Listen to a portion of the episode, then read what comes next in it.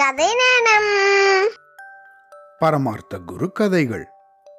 பூதம் காத்த புதையல். பரமார்த்த குருவும் அவரோட சீடர்களும் ஒரு நாள் நல்லா படுத்து தூங்கிட்டு இருந்தாங்களாம். தூக்கத்துல திடீர்னு ஆஹா தங்கம் வெள்ளி வைடூரியம் அப்படின்னு வளரின்னு இருந்தாராம் பரமார்த்தர். இதை கேட்டு திடுக்கிட்டு எழுந்த சீடர்கள் தங்களோட குரு வளர்றத பார்த்து குருநாதா குருநாதா மூச்சுக்கோங்க அப்படின்னு அவர் தட்டி எழுப்பினாங்களாம். தூக்கத்திலேருந்து மூச்சுண்ட பரமார்த்தர் அடே புத்தி கேட்டவங்களா என்னை எதுக்குடா எழுப்பினீங்க?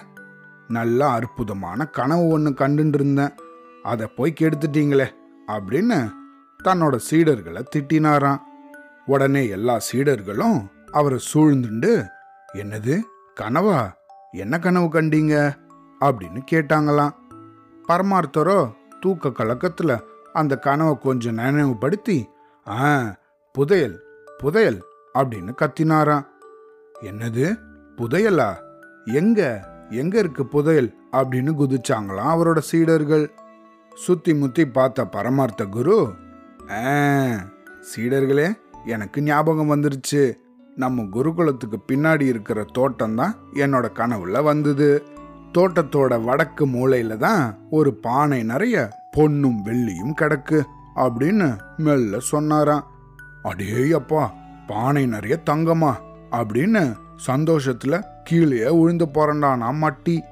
குருவே இந்த புதையில வச்சுன்னு நம்ம என்ன செய்யறது அப்படின்னு கேட்டான் அம்மூடன் அதுக்குள்ள முட்டாள் நம்ம குருவுக்கு பெரிய குதிரையா அழகான குதிரை ஒன்று வாங்கலாம் அப்படின்னு சொன்னானா. ஆமா ஆமா நம்ம கூட ஆளுக்கு ஒரு குதிரை வாங்கிக்கலாம் அப்படின்னு சந்தோஷப்பட்டானா மட்டி. ஆமாம் குருவே இந்த இடம் கூட நமக்கு சரியில்லை.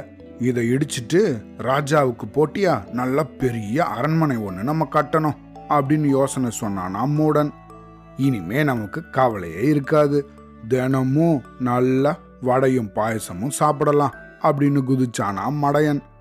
குருவே அப்படின்னா நம்ம எல்லாரும் இப்பவே ஓடி போய் அந்த இடத்த தோண்டி பார்ப்போம் அப்படின்னானா முட்டாள். அட ஆமா அதுதான் நல்லது. பகல்ல தோண்டுனா ஊர் பூராவும் தெரிஞ்சிடும். அப்புறம் எல்லாரும் பங்கு கேட்பாங்களே அப்படின்னானா மடையன். மடையன் சொல்றதும் சரிதான். வாங்க எல்லாரும் போய் இப்பவே புதையில தோண்டி எடுப்போம் அப்படின்னு எல்லாருமா சேர்ந்து தோட்டத்துக்கு போனாங்களாம். ராத்திரி நல்லா இருட்டா இருந்ததால வெளிச்சம் தெரியறதுக்காக கையில கொல்லிக்கட்டையை பிடிச்சுன்னு நின்னானா முட்டாள் யாராவது பார்க்குறாங்களா அப்படின்னு நல்லா சுத்தி முத்தி பார்த்துட்டு தன் கையில இருந்த கைத்தடியால ஒரு இடத்த வட்டமா அப்படி குறிச்சாராம் பரமார்த்தர். உடனே மட்டியும் மடையனும் வேக வேகமா அந்த இடத்த தங்களோட கையால பறக்கு பறக்குன்னு தோண்ட ஆரம்பிச்சாங்களாம். கொஞ்ச நேரம் ஆனதும் கையெல்லாம் வலிக்குதே அப்படின்னு மூச்சு வாங்க உக்காந்துட்டாங்களாம் அந்த ரெண்டு பேரும். குருவே நம்ம இந்த புதையில விடக்கூடாது அப்படின்னபடி மூடனும் மண்டுவும் தொடர்ந்து பள்ளம் பறிச்சாங்களாம். நாலு பேரும் மாறி மாறி தோண்டிண்டே இருக்கும்போது திடீர்னு வெள்ளையா ஏதோ ஒன்று கையில தட்டுப்பட்டுதான். ஆ புதையல் புதையல் அப்படின்னு குதிச்சபடி இன்னும் வேகமா தோண்டினானா மட்டி. உடனே பரமார்த்தர் குழிக்குள்ள கை விட்டு பார்த்தாராம். உருண்டையா ஏதோ ஒன்று கிடைச்சுதான்.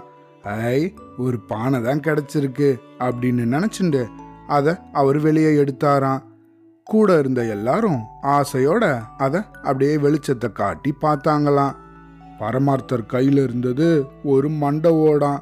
அவ்வளோதான் ஐயோ அம்மான்னு அலறினபடி ஆளுக்கு ஒரு பக்கமாக எல்லாரும் விழுந்தடிச்சு ஓடி போயிட்டாங்களாம். அவ்வளோதான்